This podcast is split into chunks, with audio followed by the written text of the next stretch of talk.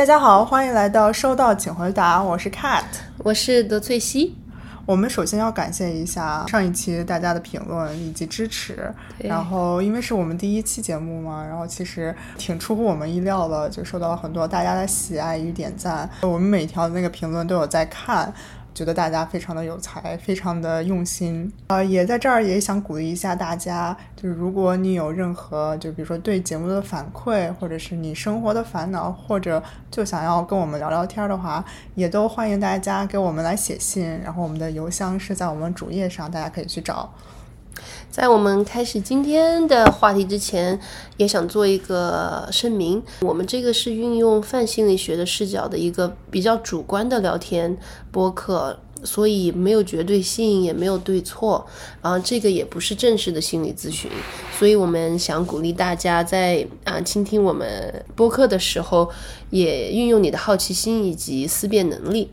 然后今天我们要讲的话题和焦虑有关。呃，我们是怎么想到这个话题的呢？Cat，因为就是我们在多伦多的话，有一个比较长的圣诞节假。我们家的传统，或者是北方人的传统的话，就是在冬天去澡堂，然后把自己的旧一年的这个灰尘都洗净，然后呢清洁一下自己的身体。在 Tracy 去体验了一下这寒湿搓澡，然后以及蒸打的这种感受。对，还还蛮爽的。是。然后我们在那儿也算待了待了一天，然后也也一直在聊天，然后我们就发觉，哎。怎么让我们焦虑的东西还是那么多啊？虽然我和 Cat 都属于目前生活还是工作都也算是稳稳定下来了，但同时就是似乎也逃离不了这个焦虑的魔爪。是，所以你平时都有什么焦虑呢？我平时焦虑还挺多的，说实话，因为我现在的话是工作差不多三年的这种状态嘛，然后。我特别喜欢给自己定一些不切实际的这个 目标，尤其是在工作上面的。嗯，我就比如说，我就特别想说，OK，我三十岁，我想要做到一个，比如说我领域里边的管理级啊，或这是我主动焦虑的一些点，就是我会给自己定一些目标。但是如果我这些目标实现不了，或者是我快接近啊，我目标的这个进度条已经开始拖长了，但是我还没有特别。动的话，我就会很焦虑。我想说，我是不是应该把时间更放在这上面，或者是，我是不是要学一些新的技能去实现我的这个目标？这是我比较主动焦虑的一个点。然后再就是，我会被动焦虑。被动焦虑它来源于，比如说社交媒体啊，然后我的父母啊，或者是我的朋友圈啊。然后他会经常讨论，比如说房子，然后我们这个投资啊，对投资理财，然后以及整个新闻啊里边会有怎么实现你的经济自由。然后呢，你经济自由你要做这个一二三四的时候。或者是小红书上经常有一些博主，就是说二十五岁我年薪百万，我做对了什么？对，一开始我觉得我自己是一个免疫力比较强的人，就是对于这些外界给我的一些东西，我老是觉得哎呀，OK，你说你说你的，我我还是按照我自己的生活去去走。但是我发现，因为我们人是一个社会的一个产品吧，可能去脱离你的社会和朋友圈的东西，所以我发现。每次看完或者聊完都会有影响，对，都会有影响，都会内化在我生活当中，就会为这些事情来焦虑。对对，嗯，我也是，我发觉我焦虑有的时候就是一直在可能焦虑未来，或者是想规划未来，但有的时候可能过度了，反而。反而会让我觉得，因为其实可能我我的初心规划未来是我希望我对我的生活更有掌控力，但有的时候感觉 规划太多的话，反而让我会觉得越来越没有掌控力。比如说有的时候想一下，也是可能。比如说我的事业下一步要怎么做？我要不要自己开我的私人诊嗯诊所，还是说继续在我现在的这个机构工作？或者是啊，现在终于国门一开，然后哇，就是要怎么来安排父母来这边？比如说就是以以后父母怎么来，或者是以后有小孩了怎么样？就感觉是很多。是实际的问题，但但离我的现在的生活也不是一个立刻需要解决的问题。但就发觉，我就发觉每次想到这个的时候，就会就会被焦虑的马车带走。对对，然后就像你讲的，就是这个可能社交媒体上面的影响也是。我也发觉有的时候，比如说看了社交平台之后，就很潜意识的影响，就会觉得，哎，比如说有的时候看。有的人就像你讲的，有的人讲呃他们的生活规划是怎么样的，或者是或者有的人就你在辛勤工作的时候，看着有的人就感觉好像都是在旅游啊，各种吃喝玩乐，然后就是哦哇，就就我觉得那就像你讲的，其实那个影响是是潜移默化的，嗯，对，并不是说立刻让我很焦虑，然后立刻让我觉得哇怎么样，但就是可能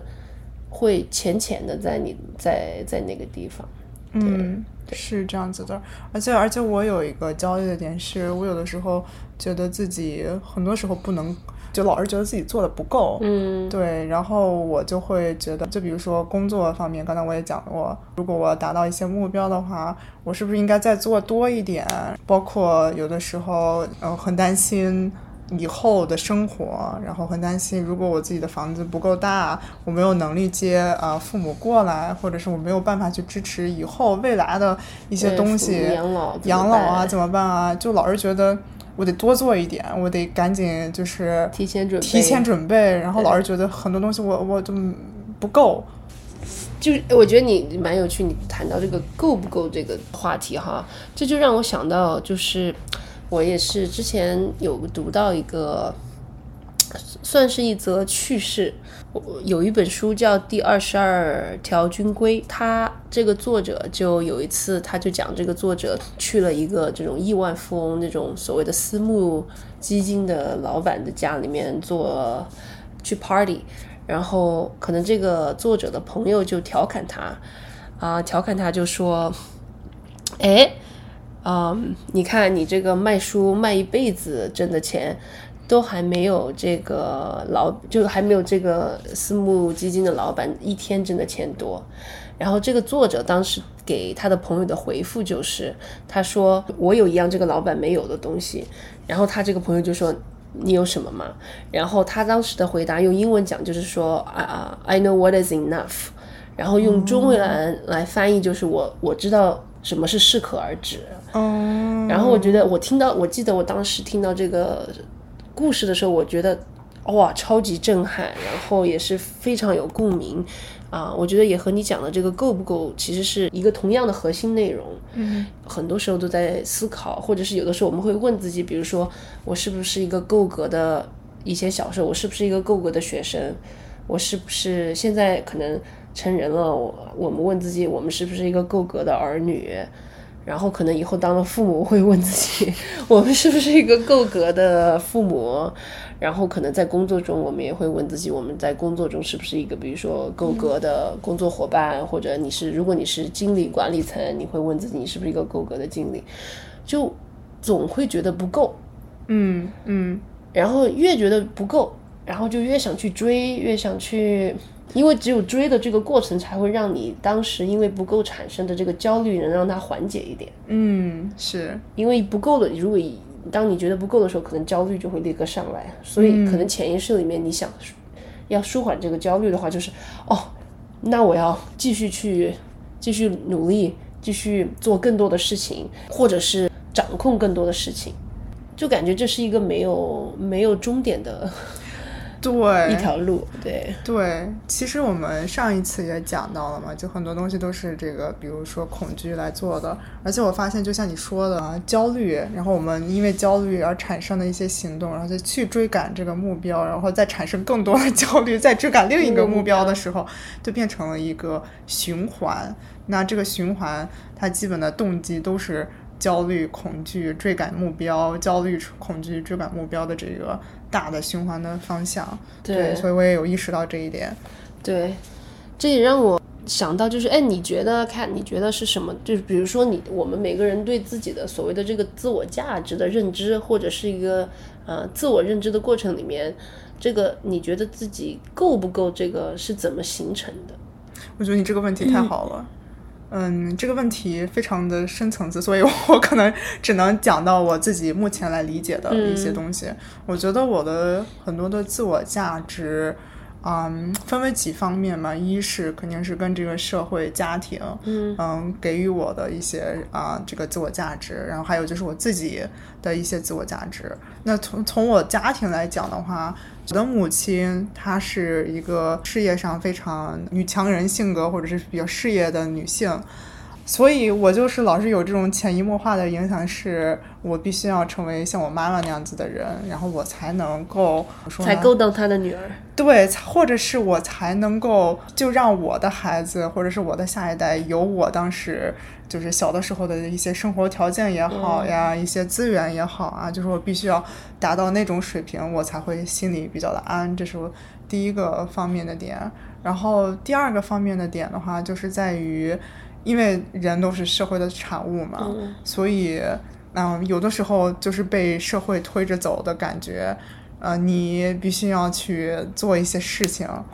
然后这些事情很多情况下偏向于事业，然后你的一些经济条件是否能够够之后，才能够达到呃你你才能干到你想干的一些事情。其实就是对比如说我们说的经济独立自由，就是我们想要一些自由，都是建立在经济条件的基础之上的嘛。对，对，所以这是第二个。然后最后一点的话，其实我的自我价值也会想说，也就是通过我自己的能量去为这个社会，会为身边人做一些事情。对，所以你讲到一点，我觉得还蛮，就是是一个很现实的一点，就是说，嗯，呃，经济条件肯定是是基础，然后，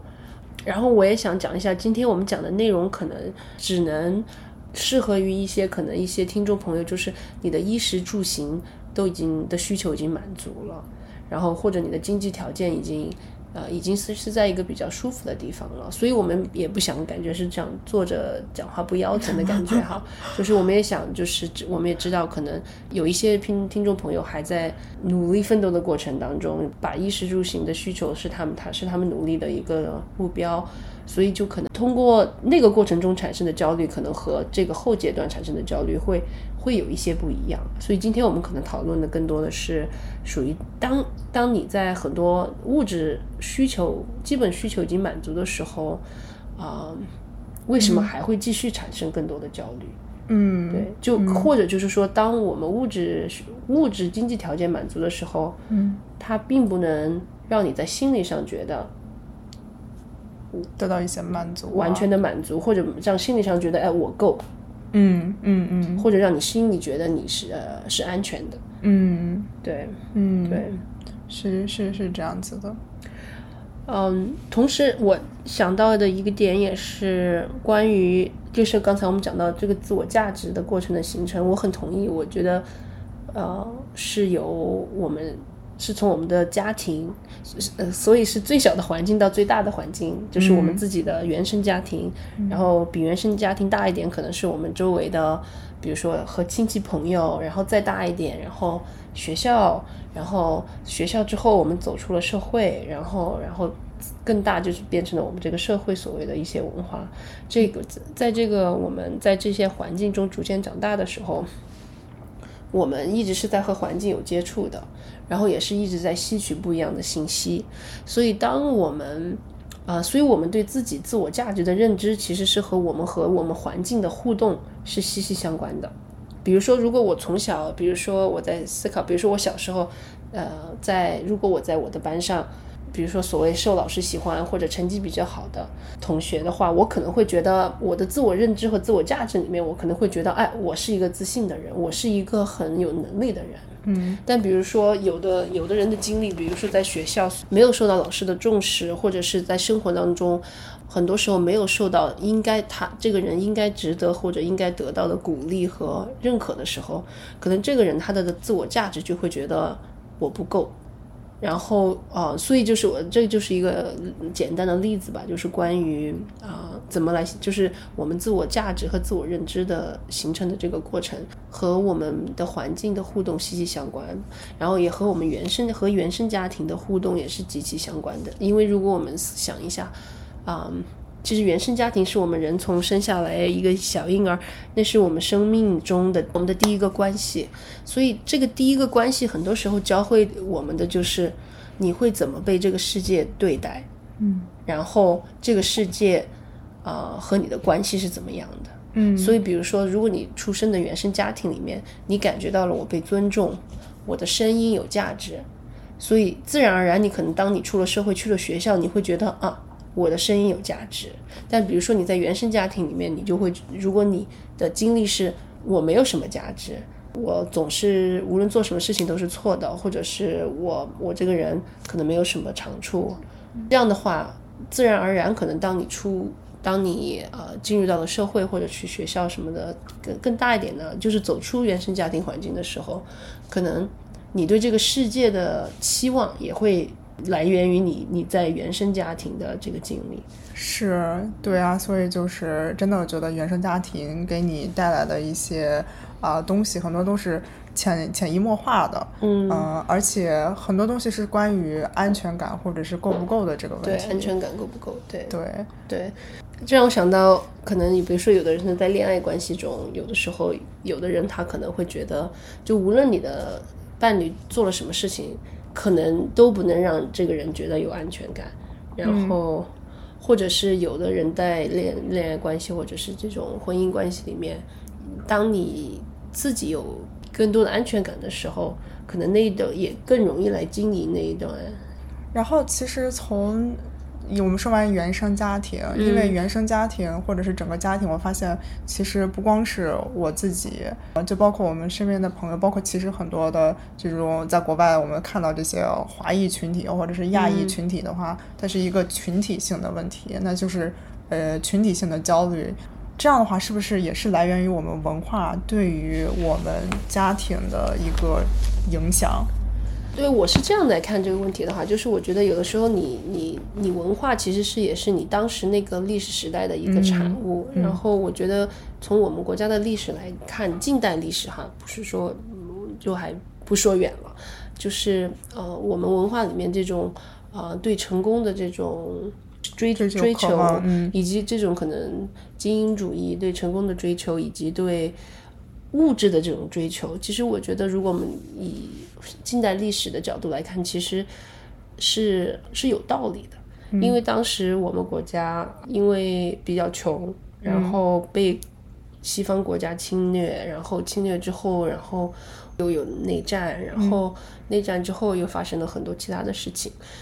在这个过程当中，我们作为一个民族要存活下来，嗯我们作为一个民族，必须要发展出很多所谓的适应的能力，或者对抗当时社会环境的一个能力。当时对吧，饭都没得吃，那你当然得非常努力。或者以前我记得以前小时候总是说，比如说读书是你唯一的出路。我觉得在当时是是一个很。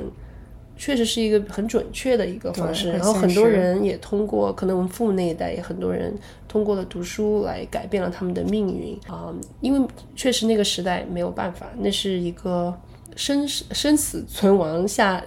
呃适应下来的一个适应适应环，你要适应环境的一个必须有的一个应对能力。然后，但我觉得就是在我们过去几十年国家的发展，然后包括我们很多个人个人的生活条件都有了巨大的提高与改善。可能不是所有人哈，但可能一部分人的呃生活条件有了巨大的改善的时候，我们所谓那些以前历史留下来的一些教会我们的适应的能力，还存在我们的身体和心理里面，所以我们还是继续想用同样的适应方法来来运用到我们当下的一个社会。嗯，所以可能会还是会很主张，比如说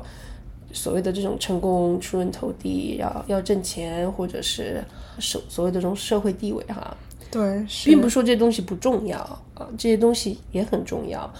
同时，可能我们今天讲的是一个，就是说，嗯我们要每个人和这些东西的关系，你要找到你自己和这些东西的所谓的平衡，而且这个所以就是每个人都不一样。所以当如果你的平衡没有的时候，可能那个时候就会造成很多忧忧呃所谓的焦虑，或者是啊、一些情绪上的不满足。是，我觉得，我觉得我们现在这个讨论，嗯，非常好，因为我们有的时候经常会就说焦虑嘛，但是现在，呃，就是我们抛开焦虑呃这个点，我们就是分析它的原因或者分析它的来源，先看了是家庭原生家庭，但是原生家庭的话，也是也是一个社会一个时代的一个产物，对。对，所以当时所以没有对错，对，没有对错，然后呃，以一种比如说第三者视角去了解这个焦虑的产生，我觉得是非常有意思的一个过程。对对对。然后我也发现，就比如说，然后父母年代的人，大家都非常的 勤劳，然后非常的就是有这种生存意识啊，对那也是对非常的强。我觉得我我如果我要放在那个年代，我估计会我就 可能会饿死。饿死了已。对，也没有这个生存技能了。对对对但是，嗯，怎么说呢？就是因为父母年代啊、传给我们的，如果呃包括我们这个发展强大，然后就是进步的速度太快了，导致我们这个年代的时候，其实很多人已经解决了，比如说基本的生活问题，嗯然后基本的这种吃喝住行的问题，然后也上升到一个层次，就是我们开始面对一些焦虑的问题开始关注就是心理。对，开始关注着方面的心理，不光是满足着吃吃喝住行，更加的是关系，哎，我到底我的这意义或者我自我价值该怎么去实现的这个问题。所以我觉得非常好的一个探索，以及怎么说，用第三视角，然后就去看待这个焦虑这个问题。对对对对，所以就像你提到自我价值，其实有的时候焦虑的原因可能很多，嗯，但如果我们来把它归类的话，其中有一类有的时候就是可能很多人感觉不到自己的自自我价值，嗯而因此而焦虑。当你感觉不到自我价值的时候，很多时候我们就会继续想去追求做。呃，通过不通过很多不一样的途径来满足自我自己的自我价值，嗯然后同时，可能我们现在不仅是中国社会啊，我觉得美国社会或者是这种西方社会也同样的，就是说，嗯、我们定义成功或者定义什么是有价值，或者你这个人有价值嗯，的这个标准比较死板，或者是单一很单一。对，我觉得是，嗯你要是，嗯比如说你需要有社会地位、有钱，你才有价值。如果你没有这些东西，你这个人就没有价值了。嗯嗯，所以，作为这个社会的呃一份子来讲，那我们为了让自己要感觉自我价值，我们不得不去追求那些东西。嗯对，所以这就逐渐形成了一个，可能就是会会形成一个是刚才我们讲的一个循环。就可能有的人可能他会有那样的经历，就是啊，我给自己，呃比如说我想当一个我要升职，然后我非常努力，然后我终于升职了，然后升了职之后，我可能我那个给我的快乐可能是短暂的，然后过了一段时间之后，我又又感会感觉到空虚，或者会感觉到焦虑，因为啊、因为你还是觉得自己不够，因为这个世界总有更多的东西可以让你去啊、去追寻，可能你就会有下一个目标，比如说我要买一套更大的房子，或者是嗯或者是根据你所在的这个社会群体里面，总是有一些所谓的条条款款的一些，嗯呃，所谓的这种一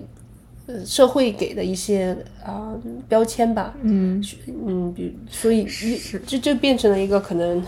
是，我就觉得举一个例子，我觉得特别啊赞同你说的这个。然后我觉得举一个例子，就比如说我爸妈在退休的时候，包括呃，就是他整个这个群体，比如说我爸妈的朋友，一些叔叔阿姨们，他当时就会聊到一个问题，就是嗯退休之后，从单位里边退休之后，你的这个你的这个社会的这个名片儿。就就被取消了，没了嗯就没了。然后你就开始，他们有一段时间在聊的一个点就是，呃，是恍惚的。嗯就你在你不会工，你就是你在这个工作的这个岗位上面，你不工作了。然后没有人给你去分配任务，然后没有人去给你这些啊、怎么说呢？这些社会名片儿也好啊，你就是你，对，你就是你了，反而自己不会了，嗯就是自己是哎，我到底是谁的那种感觉。嗯然后当时我妈是有一段时间的失落感，嗯然后她觉得哎，我这个好像没有什么用了，我的就被这个就是单位儿就抛弃了嗯的那种感觉。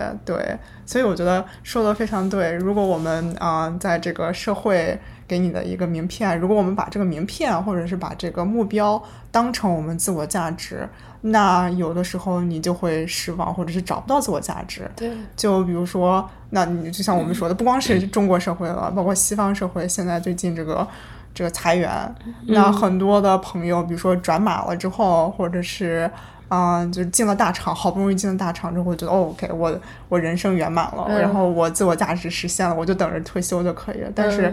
嗯，世事无常，资本无情。对那今年就如果被裁员，或者是被就是资本的这一条线给呃就完全的这个淘汰掉的话，那我们的这个自我价值感就没有了。所以其实我觉得。今天这么一聊，我其实觉得确实这还是一个挺值得探讨的话题。然后对我来讲也是一个警醒。如果我把我所有的价值感都放在一个工作上，对，我依或者是依附于像你说的某一个角色，对，依附于某一个角色、某一个呃地位、某一个名片的话，那其实是一个很危险的事情。我觉得，对对对对，就像你讲到资本这个东西，也让我想到，嗯，在我们可能因为现在所谓这种资本经济，啊、资本经济就很讲求所谓的生产力，嗯然后我们在这个资本经济里面被所谓的被洗脑了，很多时候就会把我们自己的价值和我们的呃和我们的我们的生产力联系在一起，我们就会觉得、哦，要是我没有生产力，我这个人就没有价值了。嗯。就像你讲的，就是依附于一个名片，所以可能这造成了很多人，呃，比如说在在工作中会呃会有的时候会工作很很很非常长时间，或者有的人会可能会牺牲啊、个人的身体健康，或者是牺牲与家家庭的时间，要去追寻这样的自我价值，嗯。我觉得这也是一个像你讲的，是一个可以的我们呃来思考的一个话题，就是哎，我们和这些，比如和资本的关系，或者我们在这个社会的角色，在这个社会里面，我们我们是不是需要那些东西让我们自己觉得够？嗯什么东西才能让我们觉得自己够？嗯，然后当当我们如果我们的社会的这个呃嗯评评判一个人的标准如果非常单一的话，这就会造这这就会造成我们可能评判自己的标准变得单一起来。嗯，是是，确实有在跟我周围朋友聊天的过程当中，我觉得大家就像你说的，就是把自己的能力以及自我价值拴到一个生产力上面。嗯然后我该学习什么样子的技能？就比如说最近就是编程啊，然后学习一些啊、这种工作效率提高的这种这种的东西，那其实也是好事了，因为这这这个东西会给带你带给你带来一些挑战啊，一些技能啊。嗯但是如果我们把我们的自我价值真的是捆绑在啊、生产力，然后以及跟这个整个的呃资本社会以及外界的一些东西的话，那其实是非常不可靠的。这这种东西是呃不是我们自己决定的，而且很多时候会觉得非常的被动。对，你如果因因为这你不可能永永远的升职，然后你不可能永远的就是特别的一帆风顺。如果呃，假如说如果某一次就是你的自我价值呃没有达到你的需求的话，那就是产生的就是焦虑，以及为什么为什么我做不到的那种感觉。对对对对对对对。像你也提到，其实有一点让我觉得哎蛮，就是其实很多关于我们工作啊或者生活很多很多的东西，其实是超出我们的控制的。嗯很多东西其实真的是没有办法，嗯嗯嗯，所以，但很多时候我们，嗯，在感觉到失控的时候，其实把那个注意力放在自己身上，是一个人让你在失控的时候找到控制力的一种方式。所以，就像你讲的，很多人会把矛头指向自己，啊、这个这个目标没达成，是因为我不够好，我不这样，或者就是对个自己各各各种的否定。但同时可能忘记了，就是我们很多社会环境下面很多东西，其实不是任何个人的错，很多时候真的就是远远超出个人呃控制能力的。嗯对，所以可能今天我觉得让我想到的，给我的一些启示就是，我觉得我们都可以问问自己，对自己好奇，就是说，哎，让我感受到自我价值的途径是什么？我是不是把我的，我有没有把我的自我价值捆呃捆绑在一些很单一的呃。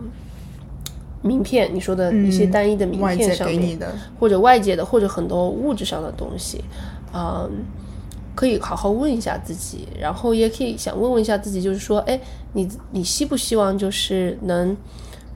拓宽或者找到更多让你感受自我价值的途径？嗯，而不是说把自己感觉自我价值的途径就捆绑在一个东西上面啊。如果我们能把这个东西扩宽的话，可能我们在认识自己的过程中也会有变化。比比如说，就拿我们这个播客作为一个例子吧。比如说，对于我来说，这是一个让我感受到，算是一个让我可除了我的工作，除了我平时。生活里面的朋友，还有我的伴侣之外，这也是一个可以让我感受到自我价值的一个途径。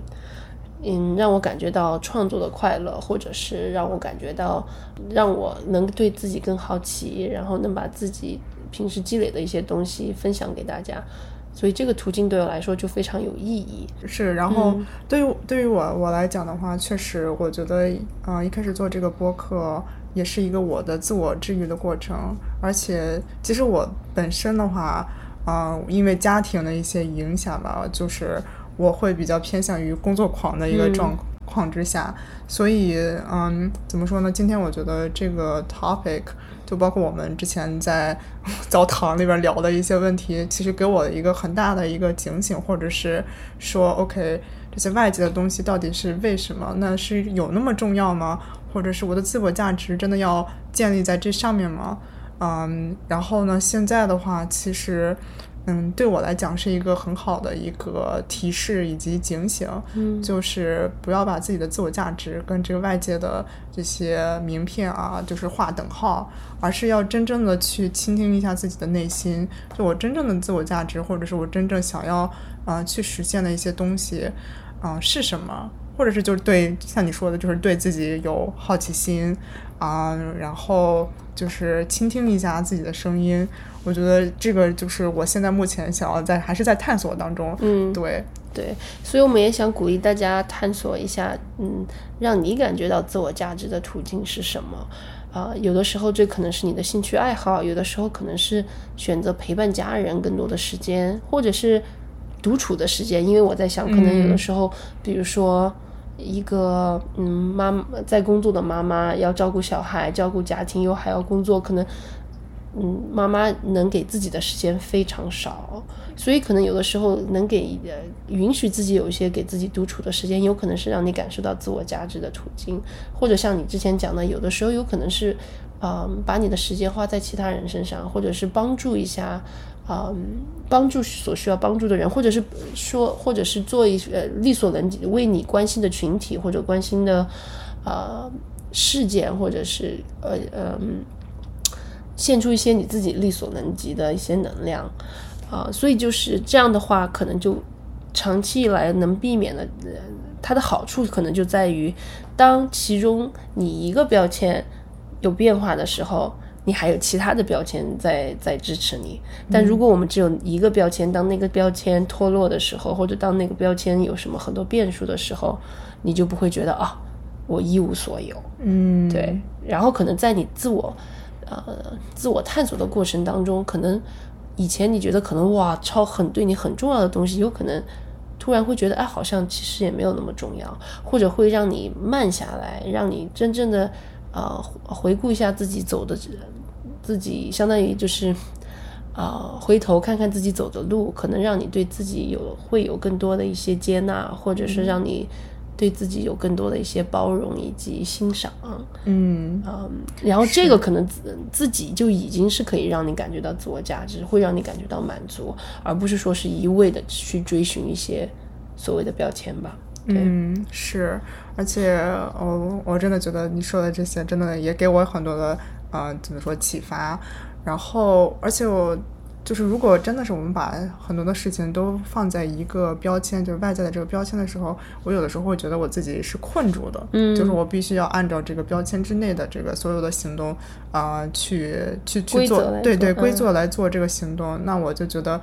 我真的感觉不到，我我就不太敢尝试，嗯，对，然后我就在想，我以前是一个特别敢尝试，然后特别就是啊、就做错了什么事情无所谓，因为没有当时没有把自己很多的东西建立在这个标签上面，嗯。反而是我给自己定了一些就是一些目标啊，然后想要说取得一些东西的时候，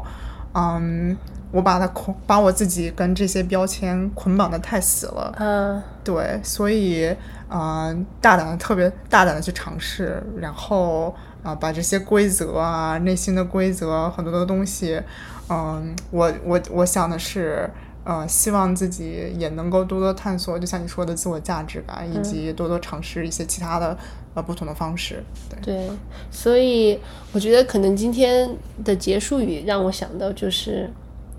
呃，让我想到抓沙子。你知道，当如果你去沙滩或者是有沙的地方抓那个沙子，你是那个沙子抓的越紧，它它流走的越快。嗯所以我觉得这也是有的时候让我想到很多，就是可能不知道是不是生活的道理，就是像你讲，嗯有的东西可能你越想抓紧它，嗯，它走的越快，所以有的时候可能学会怎么适可而止，然后知道自己需要什么，知道对于自己来说什么东西是够了。有可能能给我们的生活带来一些不一样的释怀与呃与轻松，对、嗯，对，所以今天我们的节目都到这里，谢谢你的收听。然后，如果你有什么想法，希望你能给我们留言或者给我们发邮件。好的，下次再见。下次再见，感谢你们的收听，拜拜。